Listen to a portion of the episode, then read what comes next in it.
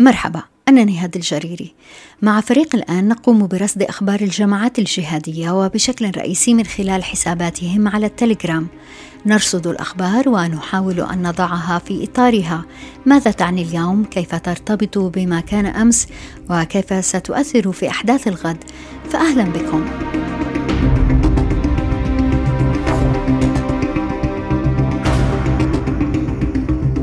في أخبار هذا الأسبوع قنوات داعش تصدر تحذيرا بعدم نسبة أي خبر إلى التنظيم ما لم يأتي من القنوات والمنصات الرسمية التابعة لديوان الإعلام المركزي. يعني بحيث أنه يرتبط رئيس ديوان الإعلام المركزي بزعيم التنظيم أبو بكر البغدادي. واستكمالا لما بدأه أبو العبد الشداء رئيس المحكمة العسكرية سابقا لدى هيئة تحرير الشام ينتقد الجولاني ويتهمه بالكذب والتزوير. هذا كذب وأنت اليوم رأس المشروع. أنت رأس هذا الفصيل. فإذا أنت عم تكذب إيش العتب على الباقين؟ وفي أحد المخيمات حيث نساء تنظيم داعش أسيرات المهاجرات يشكين مضايقات من الأنصاريات ويقولن بتنا نشعر أن الهجرة تهمة.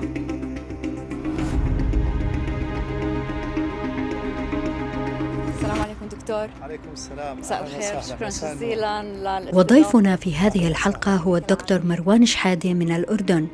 أنا الدكتور مروان شحادة باحث آه، متخصص في الجماعات الإسلامية آه، بكافة أطيافها طبعا وكذلك مدرب بالقانون الدولي الإنساني وناشط في مجال المنظمات الدولية الإنسانية. عمل الدكتور مروان في الإعلام وإنتاج الأفلام الوثائقية المتخصصة في الجهاديين حصل على دكتوراه في الدراسات الإسلامية ويحضر الآن لدكتوراه ثانية في إعلام داعش. الموضوع هو الخطاب الاتصالي لتنظيم الدولة الإسلامية تحليل مضمون الخطاب الأيديولوجي واستخدام التكنولوجيا.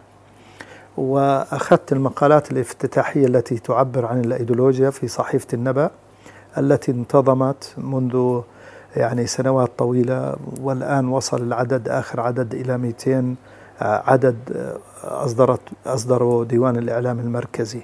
فبالتالي هذا جدير بالاهتمام والتحليل لصانع القرار وللناس تفهم هذه الإيديولوجيا وكيف خلقت وولدت العنف والتوحش الذي آه، ارتبط بالتراث الإسلامي بتأويلات خاطئة ومنحرفة في الواقع.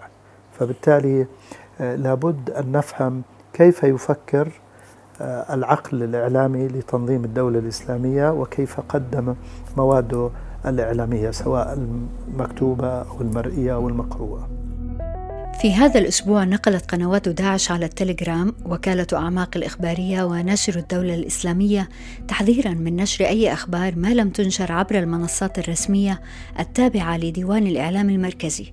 ويبدو أن هذا جاء بعد نشر أخبار على التليجرام تقول إن داعش سيطرت على بلدة السخنة التابعة لمحافظة حمص وسط سوريا.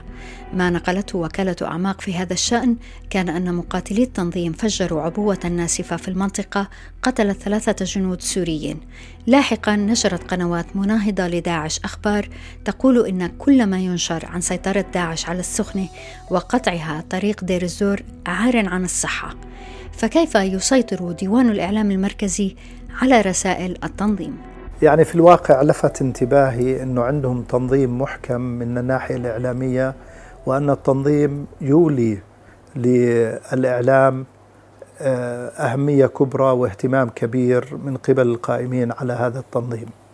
يعني بحيث أنه يرتبط آه، رئيس ديوان الإعلام المركزي بزعيم التنظيم أبو بكر البغدادي. فبالتالي هذا التنظيم لديه آه، إدارة محكمة في سيطرة مكا... سيطرة تنظيمية كبيرة من ناحية إدارية. لا يمكن أن يصدر أي شيء إعلامي عن هذا التنظيم إلا بعد أن يأخذ تصريح من ديوان الإعلام المركزي. فديوان الإعلام المركزي لديه سيطرة تامة على كل ما يبث ويصدر عن آه، التنظيم سواء عن القيادة المركزية أو عن الفروع المختلفة. وإذا ما لاحظنا يعني طبيعة ومضمون المنتجات المواد المرئية نجد أن هذه المواد كأنه شخص واحد الذي يقوم بإنتاجها وشخص واحد يتحكم في مضمون الرسالة. فبالتالي هناك سيطرة تامة من قبل التنظيم على ديوان الإعلام المركزي ويبدو أنه لديهم معايير في آه، إنتاج وتوزيع هذه المواد.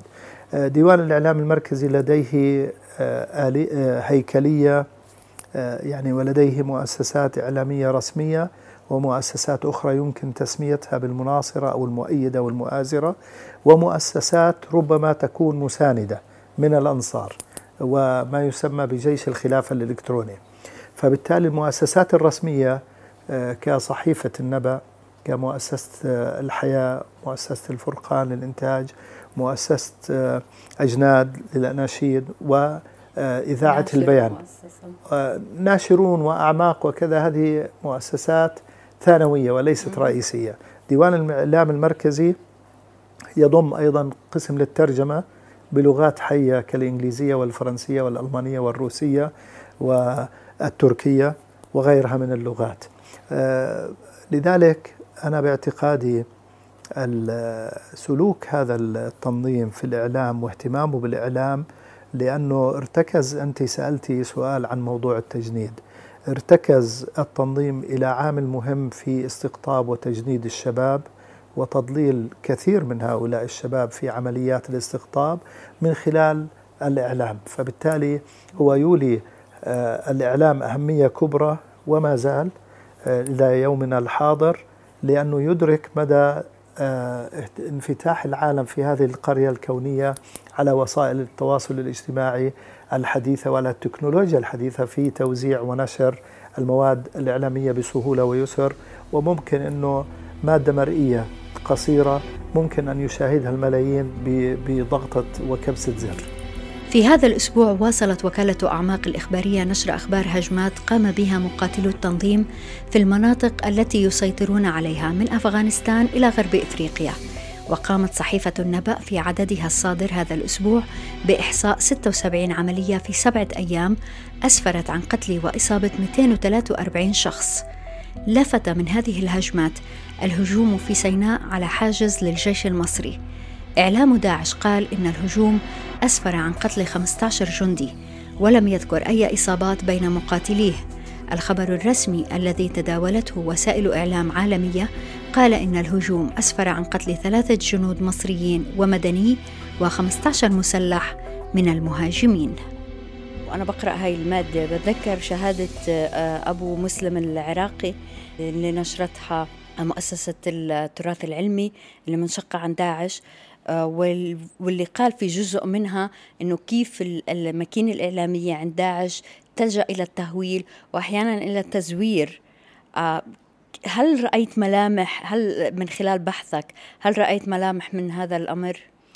آه، في الواقع إلى حد كبير أتفق على بعض الروايات التي نشرتها مؤسسة التراث العلمي بأن هناك تهويل وتضخيم لإنجازات العمليات الأمنية والعسكرية في بعض الولايات. وعلى سبيل المثال الذي ذكر في سيناء طبعا هناك آه، الفروع تقوم بالتضخيم. وفي أفريقيا أيضا آه، في بعض الحوادث تأكد أنه عدم صحة هذه الهجمات وأنه هناك في تضخيم لطبيعة الهجمات. وأنا أعزو ذلك إلى أنه الفروع بحكم أنه فقدان السيطرة وعدم حضور القيادة في العراق وفي سوريا في هذه الفروع ربما حتى يحصلوا أموال وغير ذلك. لذلك آه، لا نستبعد أنه هناك بعض الحالات من آه، التضليل الإعلامي والتضخيم الذي تقوم به بعض الفروع مثل آه، شو؟ في أنت يعني أذكر لك حوادث يعني في في نيجيريا ذكروا أنه هجموا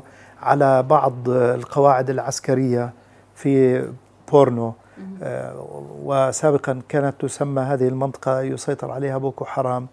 وفي مناطق أخرى تابعة لنيجيريا يتواجد بها بعض المسلحين.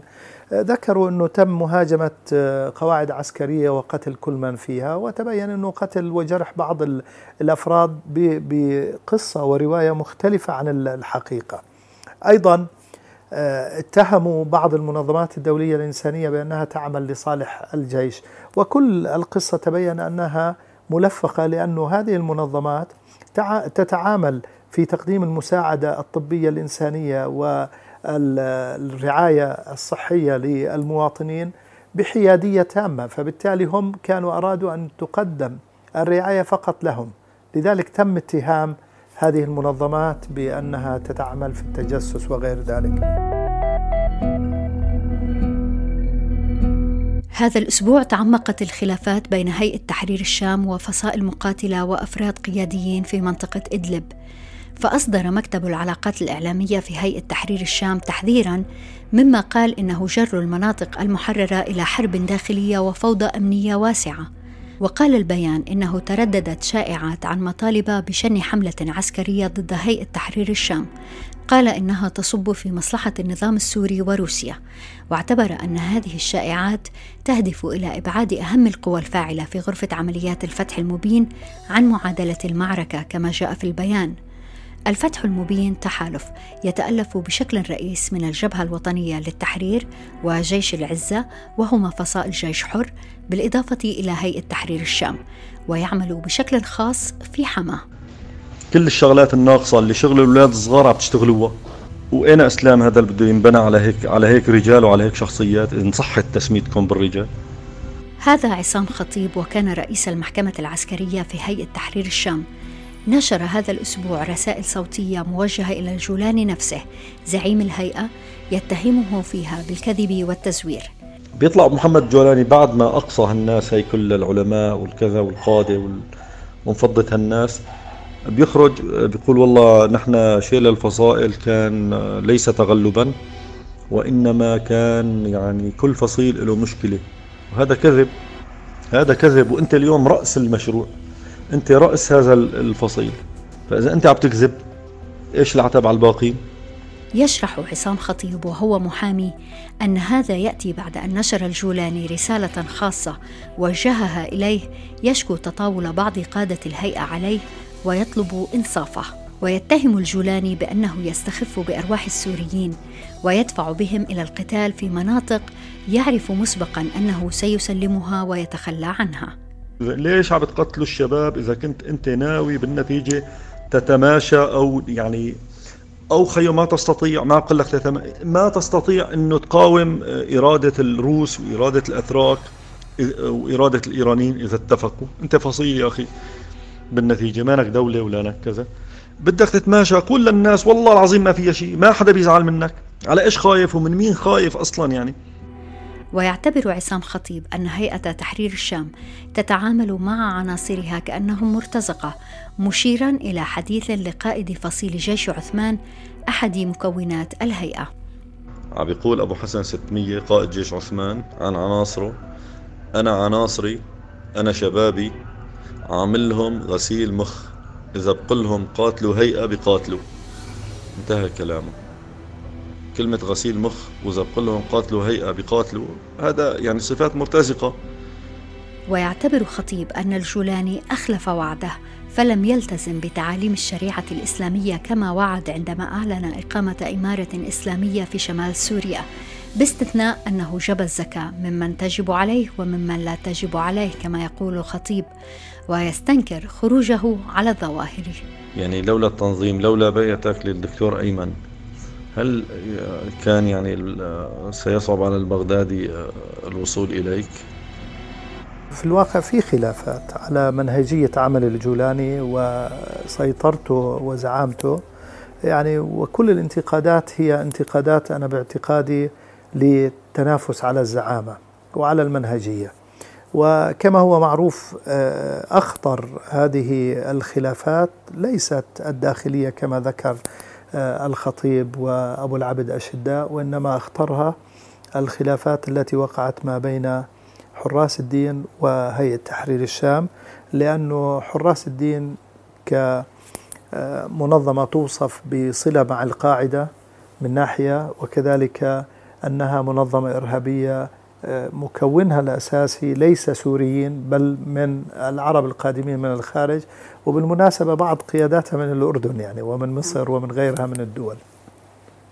فهذه الخلافات وصلت إلى حد تقريبا الاقتتال في بعض المناطق وربما وصلت إلى حد الاشتباك والتدخل التركي بالأمس. تدخل ضباط كبار من الاستخبارات التركية في بعض المناطق. وهذا التدخل يعني دفعهم للاجتماع مع قيادة هيئة تحرير الشام في نقاط المراقبة التركية في إدلب. وأنا أظن أنه هيئة تحرير الشام هي الجهة الوحيدة القادرة على ضبط آه، سلوك معظم الجماعات في تلك المنطقة لأنها هي الأكثر قدرة على التنظيم والأكثر آه، تجنيد يعني عندها لديها عدد كبير من الكوادر العسكرية والأمنية. وكذلك أكثر منظمة آه، يعني لديها سيطرة مكانية ولديها اتفاق وتفاهمات مع تركيا. لذلك هذه الخلافات ربما آه، لا تعصف بالهيئة في الوقت الراهن ربما في المستقبل تؤثر على آه، سلوك الهيئة وإضعافها آه، في حال ما لاقت هذه الجماعات أو الشخصيات التي انشقت عن الهيئة دعم من أطراف أخرى هذا الأسبوع كمان كانت في أخبار هيئة تحرير الشام كمان تداهم أوكار للبغدادي في سرمين وفي دانا فكيف كيف بتشوف وجود داعش بسوريا؟ يعني أنا باعتقادي المناطق التي تسيطر عليها هيئة تحرير الشام لا وجود لتنظيم داعش في تلك المناطق بحكم أنه الذي يمتلك القوة العسكرية والسيطرة المكانية هو هيئة تحرير الشام. ومعروف أنه هيئة تحرير الشام منذ عام 2013 يعني قبل أن تسمى بهذه التسمية وكانت جبهة النصرة ثم جيش الفتح ثم هيئة تحرير الشام دخلت في معركة حامية يعني وصلت إلى دماء شديدة بينهم واغتيالات وتفخيخ وتفجير مقرات آه، قيادات وعناصر من هيئة تحرير الشام وكذلك اعتقالات من الطرف الآخر وقتل لعناصر من تنظيم الدولة.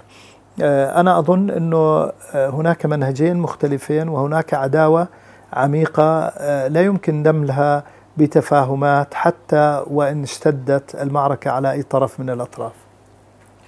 يعني يعني تشكك بهاي الأخبار اللي بتحكي إنهم داهموا أوكار البغدادي؟ لا أنا لا أشكك بالعكس أنا أؤيد انه هناك في في آه، معركة متواصلة مستمرة سواء في المداهمات أو اعتقالات أو قتل حتى واغتيالات فبالتالي الطريق مسدود فيما بينهم. حتى آه، طرح بعض طلبة العلم اللي بيحترموهم يعني الشرعيين آه، بعض آه، بعض المبادرات لعمل هدنة عسكرية ومهادنة مؤقتة فرفض الطرفين هذه المهادنة. الحقيقة بهذا البرنامج بنحب كمان نسأل عن مستقبل البغدادي. دائما في أخبار بأنه آه، خاصة بعد ما ولا آه، قردش نائب له هل تتوقع أنه قردش سيكون خليفة للبغدادي؟ أنا باعتقادي أنه بغض النظر من سيكون زعيم التنظيم المشكلة ليست في الزعامة لأنه هذا التنظيم كما هو معروف آه، مثل القاعدة وغيرها أنه الولاء للأيديولوجيا أكثر من الشخصيات. فبالتالي جاء البغدادي عاش الملك مات الملك يحيى الملك. يعني بمعنى أنه هذا التنظيم ولاء للأيديولوجيا أكثر من الأشخاص. وأظن أنه من ناحية إدارية تنظيمية تم تعيين آه، اللجنة المفوضة التي تقوم بالإشراف على مجريات ومعطيات التنظيم من ناحية وكذلك تدير شؤون التنظيم والدعم اللوجستي لكل الخلايا التنظيم السرية المتواجدة ليس فحسب في العراق وسوريا وإنما في كل العالم.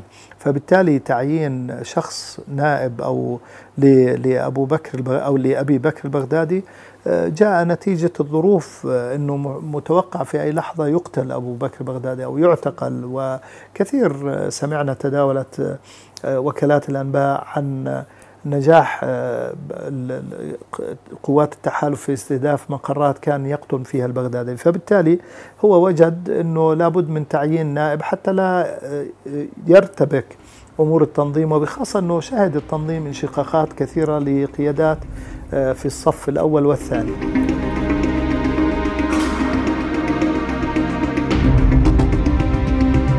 في هذا الأسبوع حساب كافل المعني بشؤون نساء داعش الأسيرات في مخيمات الهول وعين عيسى وروج.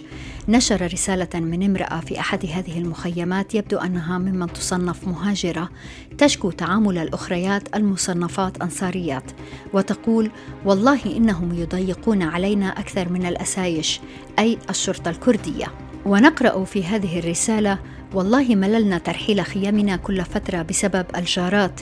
والله إن أطفالنا لا يعرفون استقرارا أبدا ويخافون أن يتكلموا أمام أحد لأنهم يشعرون أنهم متهمون لأنهم أولاد مهاجرين. سبحان الله بدنا نشعر الهجرة تهمة حتى بين أخوات المفترض أنهم أخوات العقيدة. وتختم الرسالة بدنا نشعر أنه لم يبقى إلا القليل من الأنصار ولله المشتكى. في الواقع أنت سألتي عن قضية يعني ربما أنا أتابعها بحكم عملي مع المنظمات الدولية. آه، أولا يعني الصورة ليس كما ذكرت بدقة. يعني هناك فعلا عزل للنساء المهاجرات اللي من دول أوروبية آه، في جناح سي ثمانية بسموه. يعني في قاطع معين رقم ثمانية. وهذا القاطع ربما آه، كونه لا يتكلمن العربية النساء المهاجرات كثير منهم ومن دول يعني كثيرة واللي داخل المخيم بجوز من خمسين جنسية يعني ليس من جنسية واحدة. فبالتالي آه، الإدارة القائمة من قوات قصد على مخيم الهول يعني ربما قامت بعزل المهاجرات وأبقت الأنصاريات سواء العربيات أو اللي من سوريا والعراق في مناطق أخرى. فبالتالي أنا بعتقد هناك خلافات كما تفضلت بالفعل وهناك تدخلات وهناك اختراقات داخل المخيم وهناك عمليات ابتزاز وتحرش وغير ذلك من مشاكل كأي مخيم آه، يتولد أو ينشأ عقب آه، مرحلة الحرب. ولكن آه، هناك أيضا تواجد لكثير من المنظمات الدولية والصليب الأحمر وأطباء بلا حدود وغيرها من المنظمات الدولية متواجدة في تلك المنطقة آه، ولكن لا شك أن ظروف المعيشة وظروف المخيم صعبة للغاية. أكثر شيء لفتني في هذه الرسالة اللي قرأتها على حساب كافل هي العلاقة بين المجاهدين المهاجرين والأنصار. في تختلف تماما عما كنا نقرأه مع بدايات نشوء داعش واستحواذهم على الرقة ومساحات من العراق. يعني هل تعتقد بأنه الآن الصراع عم بينتقل إلى بسوريا تحديدا إلى جناح مهاجرين وأنصار؟ أه، ربما هو ليس بهذه الدرجة الكبيرة هناك خلاف كما قلت لك لأنه هناك اهتمام في الجناح الموجود في المهاجرات الأجنبيات أكثر من الجناح الأجنحة الأخرى فبالتالي هذا ولد نوع من التنافس أو الغيرة أو الحسد أنه كيف تهتموا في النساء المهاجرات أكثر منا. يعني وبدأ الحديث حول هذا الأمر من ناحية. من ناحية ثانية لا شك أنه آه، ضعف التنظيم وتولد انشقاقات وتصدعات في التنظيم ولد تيارات مختلفة. وهذه التيارات انعكست على عائلاتهم يعني آه، من ناحية أيديولوجية. فبالتالي لابد من وجود مثل هذه الاختلافات وهذه الخلافات والتصدعات انتقلت إلى داخل المخيم يعني آه، هناك اتهامات أنه بعض قادة داعش قاموا بتهريب أبنائهم وعائلاتهم إلى آه، مناطق آمنة أكثر أمنا وموفر لهم كل معطيات الحياة فيما ترك الغالبية في مخيم الهول. فبالتالي لذلك في خطابه الأخير أبو بكر البغدادي آه، أولى اهتمام كبير يعني في موضوع أنه فك العاني وفك الأسير ومناشدته لعناصره وقياداته أنه الاهتمام بهذه الشريحة من الأسيرة الأسرى والأسيرات. صار لك عقود تشتغل في هذا المجال دكتور مروان؟ ألا زلت تتفاجأ بما يحدث؟ أنا لا أتفاجأ أنا بالعكس آه، آه، يعني مراقب جيد وأتوقع كما قلنا يعني أن مثل هذه الأيديولوجيا وهذه الحركات لا تنتهي وإن خسرت سيطرتها المكانية في كثير من المناطق المفاجآت أنه إذا ما توافرت الظروف الذاتية والموضوعية السابقة لتنامي قدرات هذه التنظيمات والتي هي ما زالت قائمة أظن أنه هذه القادمة هذه التنظيمات قادرة على إعادة بناء نفسها ورص صفوفها من جديد والهجوم من مكان ما.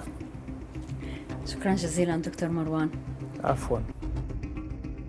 كان هذا الدكتور مروان شحادة الخبير في شؤون الجماعات المتطرفة متحدثا من العاصمة الأردنية عمان. وشكرا جزيلا لوجودكم معنا هذا الأسبوع في مرصد الجهادية من راديو وتلفزيون الآن. مع السلامة. مرصد الجهادية بودكاست على راديو الآن.